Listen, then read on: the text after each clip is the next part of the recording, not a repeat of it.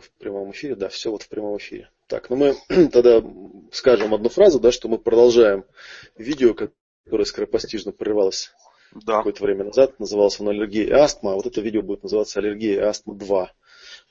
Так какие-то вопросы там остались без ответов. У меня там не очень много времени осталось. Мы через полчаса Хорошо, уже тогда мы чуть-чуть ускоримся. Так что давай минут в 15 вместимся желательно. Да, да, отлично, договорились. Хорошо, Олег, вопрос, э, в чем разница вот для человека, который хочет вылечить, вылечить аллергию, и у него вариант воспользоваться либо услугами психотерапевта, либо услугами аллерголога, то есть использовать фармакологию или психотерапию. Э, в чем разница для болеющего между этими двумя методами? Какие есть плюсы, какие минусы? Ага, ну вот я там вне эфира начал на, отвечать на этот вопрос, да, ну, возьмем медицинский подход, на мой взгляд, в чем плюсы и в чем минусы, да. Плюсы, естественно, заключаются в том, что в медицине на данный момент существуют достаточно успешные протоколы, которые позволяют человека достаточно быстро от всяких симптомов избавлять.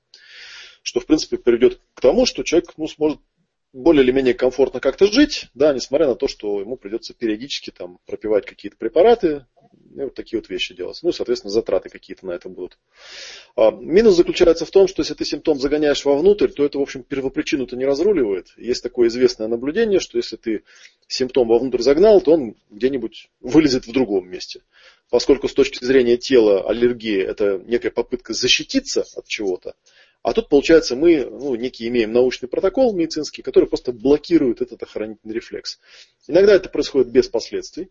Иногда выражается в том, что у человека, ну, это тоже известно, да, там пришла беда, открывая врата называется, да, то есть одним чем-то заболел и понеслась там. Была сначала аллергия только вот на это, а потом стала уже и на это, еще и вот на то, еще и вот на то, еще и вот на то, еще и вот на то. Ну и, собственно, выражается это, объясняется это тем, что организм пытается судорожно защищаться от чего-то, а ему как бы блокирует возможность это делать. При том, что первопричина не, никак не обрабатывается. Да? То есть вот первопричина, что там произошло, от чего эта аллергия, собственно, запустилась. Вот это, в общем, такая неприятная штука. Опять же, я не говорю, что там в 100% случаев так оно и будет. Бывает иногда, что человеку там дали чего-то, да, и все как-то его отпустило там, да, и вроде и прошло. Бывает, что и не приходит потом даже. Хоть и говорят, что оно там не вылечивается, но тем не менее. Вот. Поэтому, на мой взгляд, тут нужно как бы комплексно к этому подходить. То есть, с одной То стороны, естественно, да, естественно, что если у тебя какие-то там ярко выраженные симптомы, если там в мае весь опухаешь, там глаза у тебя не видят, нос не дышит и вообще вся слизистая у тебя там опухшая, то, наверное, там в таком состоянии ходить к психотерапевту, ну, достаточно неадекватно будет выглядеть. А вот с другой стороны, понимать, что все-таки психотерапия, это, наверное, более глубинная такая работа, которая, возможно, э, в каком-то случае позволит убрать первопричину и просто избавиться от этого вот сам, на самом глубинном уровне, и тогда медицинская штука не поможет. Вот мой, как бы, моя рекомендация такая, что э, если у вас там аллергия вдруг острая, ярко возникла, естественно, воспользоваться помощью медиков, но по возможности, если у вас есть такая возможность, да, попытаться, ну, хотя бы вот на уровне самоисследования, там, взять эту анкетку, э, заполнить ее и как-то попытаться поискать, от чего эта штука включилась. Так что вот как-то uh-huh. И когда вот если человек найдет, от чего эта штука включилась, что он может с ней сделать? А, ну, обычно это, обычно это какой-то травмирующий эпизод. Ну, есть определенные техники, как эти травмирующие эпизоды прорабатываются. Но вот у меня э, на моем, в моем интернет-магазине есть, например, книжка, называется «Помощь при болезнях и травмах». Там целый, целый пакет разного рода процедур, которые можно делать, ну, психологических процедур имеется в виду, которые можно э, делать э, в случае там, определенных, наличия определенных симптомов. В случае с аллергией, как я уже говорил, основная техника заключается в том, что она там называется глубокое сканирование, глубокое сканирование жизни, заключается в поиске исходного ключевого эпизода и в э, проработке э, эмоций, нерешенных там каких-то проблем, потребностей, да, которые там в том эпизоде были. Вот. Ну и опять же, проговорим, да, что если этот конфликт все еще актуален до сих пор, то, возможно, человеку придется еще и в жизни что-то предпринять для того, чтобы эту ситуацию как-то уладить. А если это дело давно давнего прошлого, да, или если это, например, там ребенок какой-то, да, который вообще это не его проблема, проблема его родителей, то есть вероятность, что она просто выключится, поскольку организм ну, получается, как я уже говорил, да, что если э, процесс программирования болезни заключается в том, что проблема с уровня психики убирается на уровень тела, то процесс депрограммирования заключается в том, что мы с уровня тела убираем обратно на психику. Ну и, соответственно, как бы симптомы пропадают благодаря этому. То есть телу теперь не надо решать тот стресс, который изначально к нему попал в качестве наследства от психики. Я понял. То есть выключается реакция тела в виде аллергии на аллерген, в частности. Ну, в частности, да. Если это аллерген был аллергия часть, пропадает. Если этот аллерген был частью вот этого окружения, да, которое присутствовало в момент психотравмирующего события, то да, то это произойдет. Угу. Так, хорошо. Вот вы говорили про детей. А какой минимальный возраст, допустим, детей, с которыми можно работать такими техниками? А с детьми напрямую не работают. С детьми до 9-10-летнего возраста работают через родителей. То есть, в принципе, э, биопсихотерапевт с детьми, ну, в 10-11 лет ребенок уже взрослый, с ним можно работать, в принципе, как со взрослым. Ну, может быть, там, понятно, с какими-то оговорками, да, в плане там стиля общения. Вот, а до этого возраста обычно работают с родителями, и рекомендации даются родителям. Потому что, ну, во-первых, потому что конфликты, скорее всего, принадлежат родителям. И ребенок, даже если у него свои какие-то конфликты есть, все равно эти конфликты, они являются последствием семейной системы. Вот, и проще работать с мамой. Ну, обычно с мамой работают, да, потому что мама, она ребенка очень хорошо чувствует, и через него. А потом уже мама, как бы, да, если там, ну, бывают такие процедуры, когда ребенку нужно что-то проговорить, иногда проговаривают не непосредственно ребенку, а проговаривают там в его присутствии, э, или в момент, когда он спит, например, да, такие еще бывают интересные вещи, чтобы это до подсознания донеслось. Но это уже мама делает сама. Угу. То есть она как какой, бы там... Какой это возраст вот перехода, когда нужно работать с мамой, или, нужно работать, или уже можно работать с ребенком, как со взрослым человеком? Ну вот 10-11 э, лет. Опять же, по возрастной психологии, если посмотреть, где-то в 10-11 лет идет начало подросткового периода, у человека уже появляется такая вот как бы самость, да, эго появляется некое. И тогда с ребенком можно, ну, плюс еще с маленькими детьми почему не работают напрямую, потому что если, ну, те процессы там разговоров каких-то, они часто касаются эпизодов, которые могут ребенка ретравматизировать. Ну, то есть зачем ему там вспоминать какие-то эпизоды, как я не знаю, там, допустим, аллергия могла начаться в момент, когда у, у мамы умерла ее мама, то есть его бабушка, там мама по этому поводу очень сильно там переживала, истерила там, да, например. Ну и ребенок после этого там каким-то образом, забрав на себя переживания своей мамы, как трансформатор, как бы, да, понижающий, ну, там, выработал у себя аллергию, потому что в тот момент, там, не знаю, май месяц был, там, и цвели, там, тюльпаны какие-нибудь.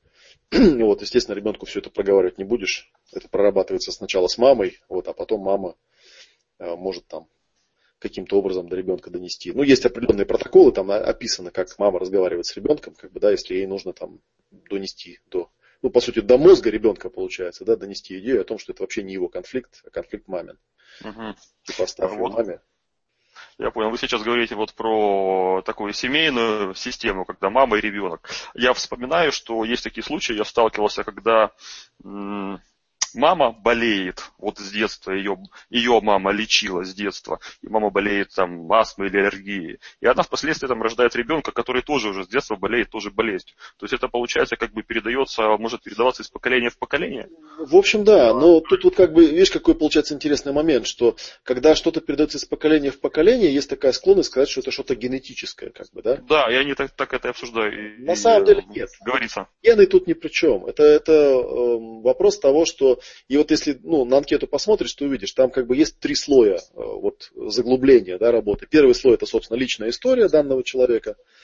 А вторая это вот фаза программирования, которую я упомянул, то есть раннее детство и внутриутробное развитие. И третья фаза, э, третий уровень глубины это семейное дерево. И такие вещи сейчас очень многие прорабатывают. Есть там Берт Хеллингер известный, который э, вот такой родоначальник так называемых семейных расстановок. Известно, что нерешенная проблема там, в виде заболевания какого-то, в виде аллергии в том числе, она может отслеживаться вплоть до четырех предыдущих поколений выше. Это означает, что где-то там выше по семейному дереву у кого-то была какая-то проблема, и она вот так вот передается, ну, в принципе, там, через фазу программирования может передаваться, да, э, может иногда даже и позже в жизни активироваться. А, есть такая штука, да, что иногда приходится работать там с мамой, с бабушкой, или вот даже делать эти расстановки там какие-то, да, чтобы посмотреть, а откуда там эта штука лезет, откуда она там простекает.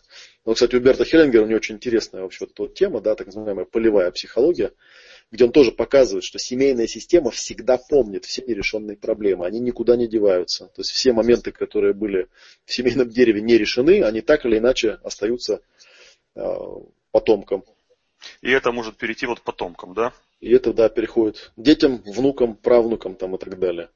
Угу. И так что в этом плане получается, как говорят, что вот работа с, со своими трудностями, да, она влияет не только на самого человека, но еще параллельно исцеляет и его родственников. Что, в общем, очень позитивно. Даже вот иногда на семинарах говорят, что а вот если у человека там, да, там терминальная стадия какого-то заболевания, да, есть смысл с ним вообще работать или нет? И ответ всегда да, конечно, есть. Потому что если он это обработает, то он не оставит, никому в наследство не оставит. А если он умрет со своими этими тайнами и секретами, да, то потом э, его потомки, скорее всего, так или иначе, в каком-то контексте могут столкнуться с ситуацией, когда им придется расхлебывать эти проблемы. И при этом они даже не будут знать, почему с ними так происходит. Угу. Это, в общем, отдельная интересная тема, по этому поводу тонны книжек есть. Олег, то есть правильно я понимаю, что человек, если он вот болеет аллергией или астмой, и может быть она ему даже и не мешает, он привык с ней жить, но есть большой шанс того, что он это может передать дальше по поколениям. А если он эту проблему решит сейчас, то очень большой шанс того, что его последующие поколения будут здоровы без да, этой проблемы. Да, опыт показывает, что так оно и есть на самом деле, да. Что если он эту проблему разрулит, какой-то вот этот вот заряд, да, там непроговоренный, неулаженный, там скрытый, зажатый, загнанный вовнутрь, то очень большая есть вероятность, что это передастся кому-то дальше.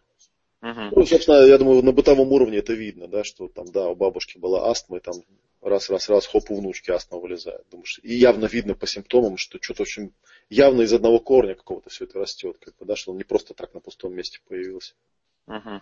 Олег, а в среднем сколько занимает по времени э, излечение аллергии, там, например, или астмы у человека? Ну, обычно считается, что если человек вот эту вот э, анкетку тщательно заполнил, то обычно двух-трех занятий достаточно для того, чтобы либо запрос изначальный был решен, либо у человека, ну, я иногда еще людям даю такие вещи, которые они могут сами поделать, да, там, иногда это бывают списки для воспоминания, иногда это бывают какие-то процессы, которые можно делать, то есть они могут дальше сами практиковать. Вообще вот, э, если брать конкретно там э, тему исцеления воспоминаний, вот мой учитель, канадец Жильбер Рено, он говорит, я с человеком обычно провожу 3-4 сессии максимум. Если я не могу ему помочь, я чувствую, что я не могу помочь. Я никогда человека не пытаюсь убедить, что а давайте мы с вами там еще 100 сеансов сделаем, там, а вдруг сработает.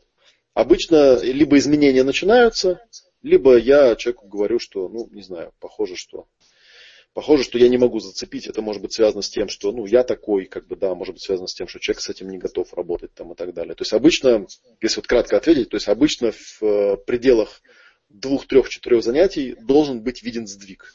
Если этого сдвига не наблюдается, ну, как говорится, угу. такое дело. А сколько это в часах, сколько длится одно занятие? Ну, обычно одно занятие часа полтора длится. 90 минут стандартное. Ну, ну грубо говоря, это получается ну, до 10 часов работы с э, да, человеком, это и есть значительный сдвиг, либо излечение. Да, это обычно вот моя стандартная рекомендация, когда люди ко мне приходят и говорят, а вот сколько вот стоит там как бы взять часов? Я говорю, ну возьмите 10 часов. То есть через 10 часов вы явно увидите, есть сдвиг. И, ну или как бы ничего. Бывают такие случаи, когда ну не срабатывает ничего. Uh-huh. Хотя, не знаю, так, если так сходу вспомнить, я таких случаев единичные только помню. И они, как правило, были связаны с тем, что человек такой, знает, ну, такой был самосаботажник, как бы, денег дал и думал, что тут он пришел к волшебному доктору, который его от всего вылечит. А тут выясняется, что, оказывается, там нужно что-то практиковать, нужно образ жизни менять, нужно там как-то, ну, раскрываться, там, искать что-то в себе, там, и так далее. Ой, человеку это не нравится, говорит, да не, я лучше так это поживу. Насчет образа жизни у меня еще есть интересное замечание, я об этом скажу чуть позже. А, вопрос. Вот приходят люди, какой процент из них можно вылечить, какой нет? Вот вы сейчас сказали, это единичный случай тех, которые нельзя, вы, нельзя вылечить, не получается по каким-то причинам. А в процентном Ты знаешь, я, это... я всегда на вопросы о процентах, я с очень большой осторожностью отвечаю. Я всегда говорю, что вот это вот Я спрашиваю из опыта. Да, статистика так называемая, да, каждый случай абсолютно уникален. И когда есть еще такое понятие, да, называется э, конфликт диагноза. Заключается она в том, что когда человек к тебе приходит, да, он э, рассказывает тебе свою там, проблему, да, он ожидает от тебя диагноза и прогноза. То есть, ну, обычно диагноз ожидает от врачей. И поскольку я для него в какой-то степени альфа, то есть я для него такой доминант, как бы, да, то в значительной степени есть такая опасность, что если я скажу ему, что, а вы знаете, вот это вот заболевание там, в таком-то количестве процентов не излечивается, то человек мне поверит, и так оно и будет. Ну, это то, что Поэтому... делают врачи. Да, это то, что делают врачи. на самом деле известно, что, ну, по некоторым оценкам, некоторые товарищи говорят, что вот постановка диагноза, да, это один из тяжелейших эпизодов заболевания. Я много таких случаев тоже видел, когда человек приходил, у него были какие-то сравнительно несложный симптом, или даже вообще их не было. Вот. Но после того, когда ему сообщили диагноз, там, да, у человека наступал шок психологический, и потом после этого он шел под уже под откос, как бы, да, там начинались какие-то метастазы, там какие-то ужасы, там и так далее, и так далее. А все началось после того, что мы поставили диагноз. Для человека постановка диагноза была шоком, он не был психологически к этому готов, да, он сразу там полез еще в интернет, начитался всяких ужасов там и ему еще хуже стало, и, короче, понеслась и понеслась. Поэтому по статистике я вообще этот вопрос стараюсь как бы не затрагивать. Человек приходит, мы, я ему говорю, мы с тобой сделаем максимально все, что можно сделать как бы в данном случае. Наступит исцеление, не наступит, я не знаю. Да, я тебе объясню теорию, я тебе объясню практику, я тебе дам инструменты, как с этим можно работать. Как бы, да, дальше все зависит от тебя.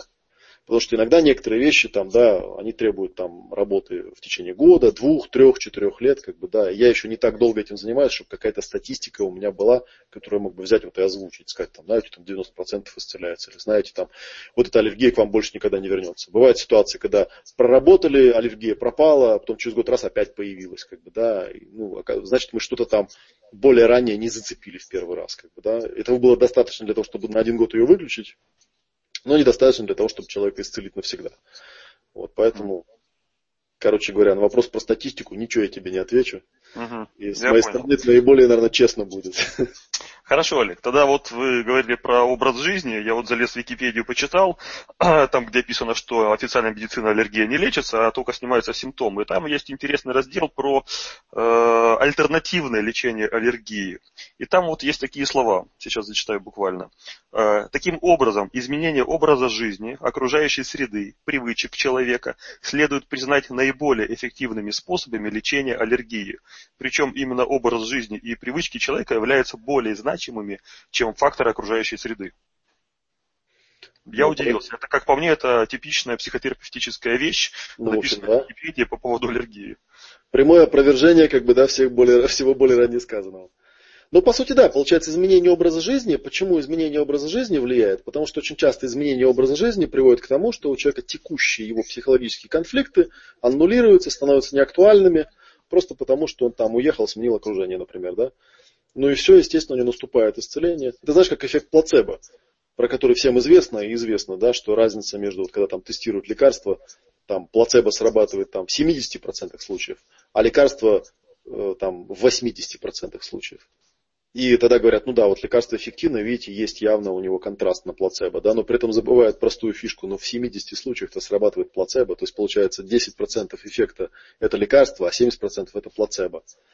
А плацебо, если вот ну, полезть в эту этимологию, это и есть вот этот плацебо. То есть, когда ты человеку, то есть, когда какая-то авторитетная фигура человеку говорит, что я дала тебе лекарство, и это лекарство тебя вылечит, да, то человек внезапно исцеляется, хотя ему там дают дистиллированную водичку на самом деле, да.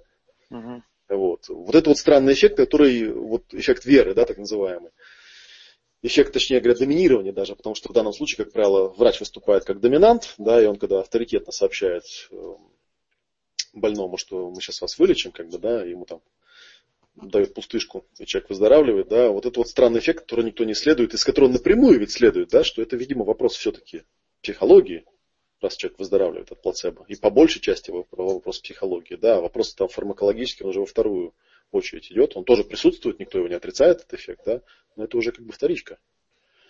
Вот, тут бы как бы хорошо бы заняться исследованием как раз, как же это так вот сделать, чтобы человек самоисцелился, чтобы он поверил в свое самоисцеление, да, этим надо заниматься. Ну, собственно, психотерапия этим и занимается. Как убедить человека в том, что исцеление возможно. Если он в это поверит, в общем, в значительном проценте случаев, как бы, да. И тут даже есть такой вот, какой-то такой тонкий момент, как бы, да, что, ну, блин, получается, что я могу человека убедить в том, что он выздоровеет просто там, ну, вследствие там авторитетности своей фигуры или вследствие там еще чего-нибудь, или вследствие, вследствие загадочности ритуала, который я ему предлагаю делать вот, и он от этого выздоравливает. Вот, тут как-то такое же, на грани шизотерики, да, получается, момент. Да, Из-за чего, опять же, да, в науку очень трудно пустить такой эффект, потому что, ну, блин, это сплошная шизотерика. Олег, э, если я скажу такое утверждение, будет ли оно против, э, правдиво? Если человек не верит в исцеление, то есть он верит, что аллергию вылечить нельзя, в таком случае получается, что его исцеление невозможно? Скорее всего, да, скорее всего невозможно. Но он же сам себя программирует, получается. Если он не верит в то, что исцеление возможно, оно не произойдет. Это основная проблема, да, как вот человека убедить, хотя бы допустить теоретически, что исцеление в принципе возможно. Если он этого даже теоретически не допускает, то ну, смысл тогда. То есть, когда человек приходит в больницу официальную, ему говорят, что аллергия или астма не лечится, и это на всю жизнь вам жить с препаратами, Они вот тем самым соглашается. Да. Угу. Это как на сигаретах курение убивает, да, ну так если, в общем, курить, так и убьет, в конце концов. Тоже, в общем, эффект такой странный, как бы, да, с одной стороны, вроде как бы для пользы делают, как бы, да, но по большей части ведь эта фраза может сработать скорее на отпугивание того, кто не курит, потому что тот, кто курит, ему это, в общем, надпись на пачке вряд ли остановит его от курения. Но, тем не менее, если он каждый раз, беря пачку в руки, будет читать «курение убивает», «курение убивает», «курение убивает», ну, на 118 раз он в это поверит. И оно ну, действительно да. Угу. Скажи, такой странный вопрос задам. А, а зачем людям вылечивать у себя аллергию? Какие плюсы у них появляются? Как меняется их жизнь? Все ли хотят вылечиться? Ну, я думаю, что те, кто хотят вылечиться, те лечатся, а те, кто не хотят, те не лечатся. Не знаю, вот если я просто себя возьму, как бы, да, как, а, как пациента, ну, понятно, охота мне ходить там в мае, в июне там с опухшими глазами, опухшим носом или неохота. Мне лично неохота. Потому что у меня в момент, когда вот сильное обострение было первый год, у меня там доходило до того, что я там дышать не мог нормально, да, у меня там аж булькало все внутри. Я подумал, нет, что-то прям совсем как-то это как-то надо с этим что-то сделать. Как бы, да, но я, собственно, к врачам не ходил, мне там не ставили никаких диагнозов, там, что у меня там за легион и так далее. Это как-то я справился сам. Я подумал, что явно в этом должна быть какая-то причина. Там стал вспоминать, что у меня там в мае, в июне происходило в этот сезон. Там, да, ну, нашел там несколько эпизодов нашел, да, которые, в общем, при их проработке привели к тому, что аллергия. Ну вот не знаю, как бы, да, сейчас вот май будет, посмотрим, как оно. Но последние года два-три у меня если и были симптомы, иногда бывает, у меня там э, характерный симптом, который первый ловлю, у меня начинает так чесаться, очень тонко начинают чесаться глаза. Я, кстати говоря, первые моменты даже не отслеживал, что это не аллергия. Мне казалось, что тут просто я там умылся плохо, типа из этой серии. А потом понял, нет, это, это оно. Они, если и появляются, то очень-очень мимолетно. Да? Как только они появляются, я говорю, о, смотри-ка, пытается начаться. Да? И в тот же момент оно как-то выключается. Уходит. Я понял. Да, уходит. Олег, ну и в конце нашего разговора хотел бы э, задать вопросики и получить на них какие-то там по пунктам краткие ответы. Угу. Ну, если поместимся, да, я смотрю, у меня уже время там конкретно поджимает. Хорошо. Какие три самые главные причины аллергии и астмы заболеваний? А, если смотреть с психологической точки зрения или если смотреть... На ваше усмотрение. Ну, с моей точки зрения, да, ты говорил, что астма, у нее два базовых конфликта, которые лежит, э, лежат в их основе. Да. Первый это конфликт расставания с каким-то человеком. И второй это конфликт потери чего-то очень значимого. Как правило, в, э, в большинстве случаев при проработке обнаруживаются именно такие эпизоды. Эпизоды, связанные с расставанием, эпизоды, связанные со знач, значительными потерями, которые влекут за собой эмоциональные переживания. Вот всего два таких основных конфликта. Вот. А в случае с астмой там конфликты немножечко другие. Там, как правило, конфликты связаны с дыханием, с территориальными конфликтами. Там конфликты связаны с тем, что с кем-то не могу поделить территорию, не хочу дышать с ним одним воздухом, э, или очень страдаю где-то там на работе, дома, такая невыносимая атмосфера присутствует, да, человек не может дышать этим воздухом. И вот у него это соматизируется потом, да, он от этого начинает страдать. Часто очень астмой страдают э, дети или члены семей, где, ну, такая скандальная обстановка, где люди ругаются, все время скандалят. И вот это провоцирует астму очень сильно. Угу. Как человек может самостоятельно избавиться от аллергии и астмы? Ну вот взять эту, э, взять эту анкетку, да, позаполнять ее и попробовать найти какие-то моменты, которые по описаниям, по содержанию конфликта могут соответствовать э, ну, тому типу аллергии, который у него есть, там астма или аллергия. Вот. Ну и эти эпизоды, э, ну, на уровне такой бытовой психотерапии, да, достаточно просто взять лист бумаги или открыть файл в компьютере, да, и подробно выписать все это событие ключевое со всеми его переживаниями. Так, у меня уже вот клиент звонит мне в дверь. Окей, ну, тогда все. Да, тогда все. Ну, если что, мы, если нам вдруг будут задавать вопросы, мы тогда еще как-нибудь сделаем еще дополнительную трансляцию. Да. Вот, и Хорошо. ответим. Благодарю от себя и будущих зрителей. Да, спасибо тебе. Сейчас ссылочки я тебе скину на это видео. Хорошо. Спасибо. Все, счастливо. Всем спасибо. Нас вон 10 зрителей даже смотрело в прямом эфире. Хорошо, спасибо. Всего хорошего. Ага, все, пока.